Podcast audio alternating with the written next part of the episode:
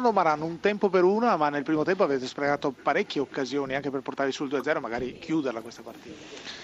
Sì, è stata una partita aperta. Un tempo per uno, io credo che noi nell'arco della partita, anche nel secondo tempo, abbiamo avuto 4-5 situazioni da gol notevoli. Abbiamo preso un gol lì a freddo, pronti via, ormai non siamo stati prontissimi nell'uscita, però Chievo sia nel primo tempo che nel secondo ha costruito, magari ha sbagliato le conclusioni ma ha costruito molto, e va ancora maggior merito a questa squadra perché incontravamo un Empoli che vedendo l'ultima partita ha messo sotto tutti, e credo che questo sia indice di una buona prestazione che abbiamo fatto noi. Vi dà morale anche un pareggio come questo, oppure più rammarico per non aver portato via i 3 punti? No, c'è un po' di rammarico perché comunque nell'arco della gara abbiamo tirato spesso, abbiamo concluso molto, e magari con un po' più di attenzione, con un po' più di lucidità riuscivamo anche a portare a casa la vittoria. Non ci siamo riusciti, però rimane comunque l'orgoglio di una buona prestazione anche contro una buona squadra, una squadra che, ripeto, in questo ultimo periodo aveva messo sotto tutti. Senta, una domanda inevitabile sul mercato: vi disturbano le voci che ci sono attorno a giocatori che fanno gol, e quindi vuol dire che il Chievo sta facendo il suo lavoro per bene?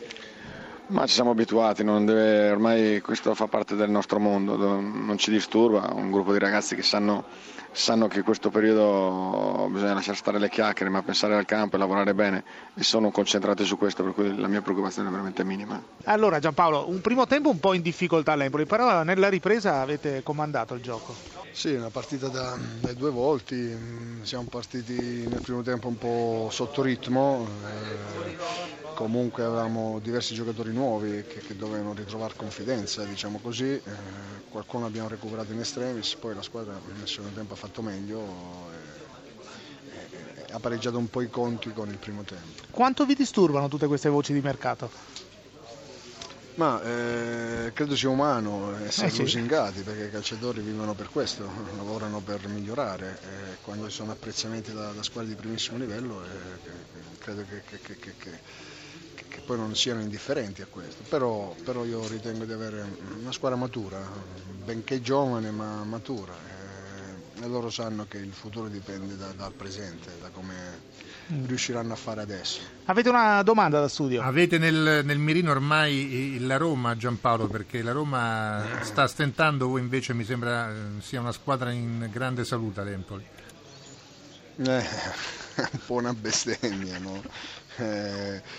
Abbiamo nel mirino noi stessi, nel senso che dobbiamo lavorare per migliorare, per crescere in autostima, perché poi se è vero che tanti nostri calciatori hanno richieste da club di primissimo livello, devono approfittarne per migliorare l'autostima, per migliorare in personalità, in convinzione, perché poi quando vai a giocare in quei grandi club ti viene richiesto questo.